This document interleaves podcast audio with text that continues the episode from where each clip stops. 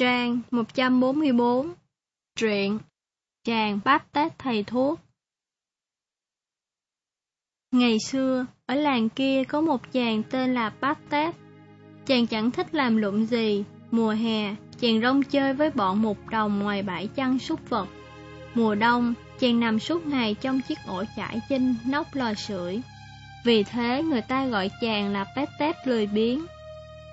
Thấy chàng lưu lỏng hoài, mẹ chàng thúc giục. Con ơi, con phải nghĩ lại đi, mẹ không thể sống mãi ở đời để nuôi con, ai đã lớn cũng phải làm việc.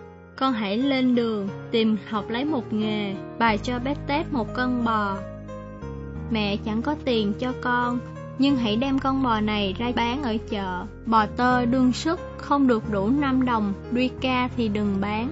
Con đem số tiền ấy mà kiếm thầy, Hãy cân nhắc, học nghề dở con sẽ khốn khổ, học được nghề hay con sẽ sung sướng cả đời. Bét tết dắt bò lên đường, chàng không đưa nó vào chợ mà dắt thẳng nó ra tỉnh.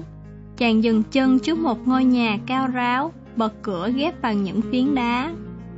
Chà, nhà cửa ngoài tỉnh khang trang quá. Bát tét vì chưa đi đâu bao giờ, bỡ ngỡ kêu to. Ước gì ta được sống trong một ngôi nhà như thế này. Nghe tiếng bét tép, người chủ ngôi nhà liền mở cửa ra đón chàng. Đi đâu đó chàng trai? Tôi đi kiếm thầy để học nghề. Thế thì còn phải kiếm đâu xa, ta sẽ dạy cho chàng một nghề. Thưa thầy, thầy sẽ dạy tôi nghề gì? Ta là thầy thuốc, ta sẽ dạy chàng nghề bốc thuốc chứ còn nghề gì nữa. Ơn Chúa Yun Dúi, tôi xin trả con bò này để đền ơn thầy. Bách Tết dắt bò vào buộc trong chuồng. Từ đó, chàng trở thành học trò của thầy thuốc. Chàng học tên các vị thuốc, học triệu chứng các căn bệnh, học cách bào chế thuốc viên, thuốc nước.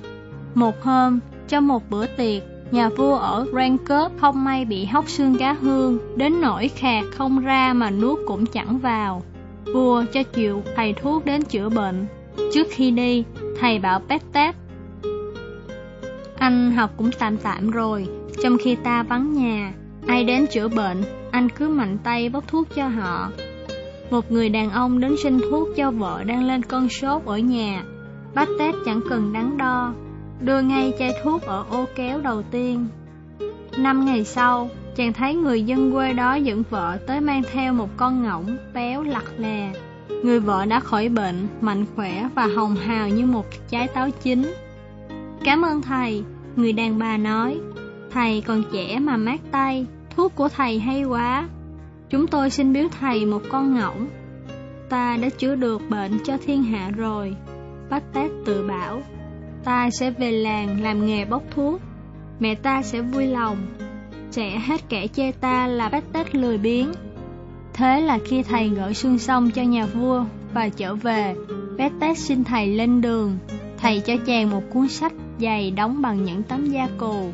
Thế là khi thầy gửi xương xong cho nhà vua và trở về, Petet xin thầy lên đường. Thầy cho chàng một cuốn sách dày đóng bằng những tấm da cù, trong đó chép những bài thuốc hay và những bài thuốc phải tránh. Vác sách lên vai, Petet hăm hở trở về làng. Trên đường về, khi sắp đi qua một cánh đồng lầy lội, Petet gặp một cụ già ngồi dưới bóng cây, Mũ mắt ngoéo như một chiếc lá khô Mặt vàng vọt, nhăn nhúm Mũi khầm khầm như một chiếc mỏ diều. Mụ cầm trong tay một chiếc chuông bạc Lắc liên hồi Nhưng bé Tết không hề nghe thấy tiếng chuông reo. Bà làm gì vậy? Bé Tết hỏi. Thì ngươi thấy đấy Ta lắc chuông gọi những kẻ ta sẽ đón đi. Sao tôi không nghe thấy tiếng chuông reo? Rồi sẽ có lúc ngươi nghe thấy. Mụ nhìn bét tét từ đầu đến chân và nói Ta bị tê thấp, mà đường đi thì lầy lội. Người có cách gì giúp ta đi cho khỏi ướt chân không? Bà lão ơi, có gì khó khăn đâu. Tôi sẽ cõng bà. Bét tét cõng mụ già trên lưng, lội qua đầm lầy, sang đến bờ bên kia, mụ tụt xuống. Này bét tét, ta sẽ trả ơn ngươi. Bét tét sửng sốt hỏi, sao bà lão biết tên tôi? Ai mà chẳng biết, vì ta là thần chết. Chàng trai hoảng sợ hỏi. Bà không gọi tôi đi chứ? Không, ngươi còn sống lâu. Thế còn mẹ tôi, xin bà hãy ra ơn, quên mẹ tôi đi. Ta không quên ai được, nhưng mẹ ngươi cũng còn sống lâu. Ngươi là thầy thuốc, ta sẽ ban cho ngươi một phép lạ. Khi thăm bệnh cho ai, mà thấy ta đứng dưới chân giường, ngươi cứ an tâm cho thuốc, kẻ đó sẽ khỏi. Nhưng nếu thấy ta đứng ở đầu giường, thì ngươi đừng chạy chữa, vì kẻ đó đã đến ngày lìa đời. Nói xong, mùi già bỏ đi, tay vẫn lắc đều đều chiếc chuông câm lặng. Về làng, bé Tết treo một tấm biển trước nhà, tấm biển mang hàng chữ, thầy thuốc bé Tết, chữa đủ mọi bệnh. Người bệnh khắp nơi đến chạy chữa ở nhà bé Tết, kẻ nào nằm liệt giường thì chàng đến thăm bệnh tại nhà. Thấy thần chết đứng dưới chân giường người ốm, chàng không cho thuốc, và bao giờ những người bệnh nhân ấy cũng chết, dù họ chỉ đau răng hoặc hắt hơi, sổ mũi. Một hôm, công chúa bị đau, nghe tiếng thầy thuốc bết tết. Nhà vua cho một viên đại úy đánh chiếc xe bốn ngựa đến mời chàng lên Radcliffe. Bết tết đeo túi phát cuốn sách thuốc lên vai, lên xe đến hoàng cung. Chàng giật mình thấy công chúa nằm thiêm thiếp và thần chết đã đứng trên đầu giường nàng, tay lắc chiếc chuông bạc. Công chúa đẹp quá, khiến bé Tết phải tự bảo, ta sẽ gắng sức giành giật lại cuộc sống cho nàng, dù số phận cay nghiệt, bắt nàng phải chết. Bà lão ơi, bé Tết ban này thần chết, xin bà làm phúc lùi ba bước, đứng xuống dưới chân giường. Không, công chúa đã đến lúc lìa đời, nàng đã nghe thấy tiếng chuông của ta. Nàng còn trẻ và đẹp quá, chết đi thì uổng phí. Xin bà lão ra ân lùi xuống ba bước thôi. Một bước cũng không. Mụ già quả quyết trả lời. Bà lão nhất định từ chối lời van xin của ta. Bét tết chật nhữ hỏi. Giận cái gì thì giận, nhưng đừng giận dữ với cái chết.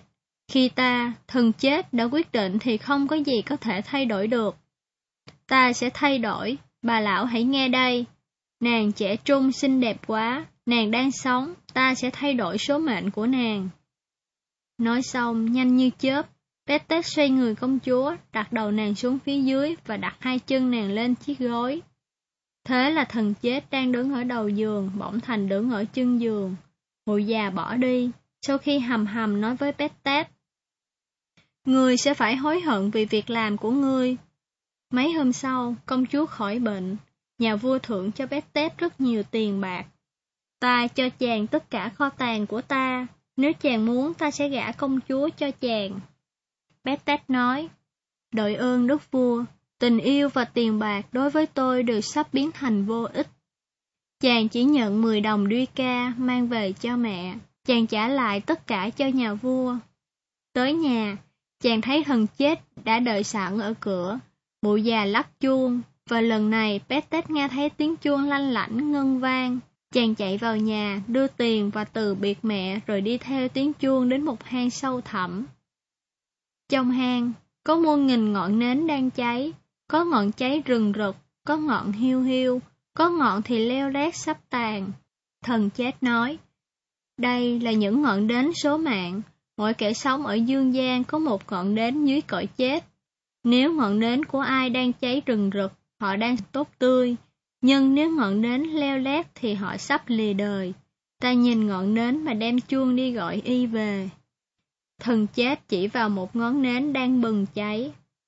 Đây là ngọn nến số mạng của công chúa. Nó cháy rực vì ngươi đã đổi số mạng của ngươi cho nàng. Còn ngọn nến của ngươi thì kia. Mụ già chỉ tay vào một ngọn nến leo lét. Ngươi có hối hận không? Mụ hỏi.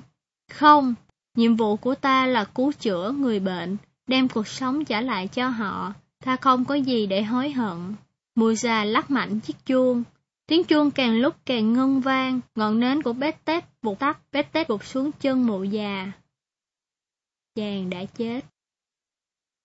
Hết chuyện, chàng bét tết thầy thuốc.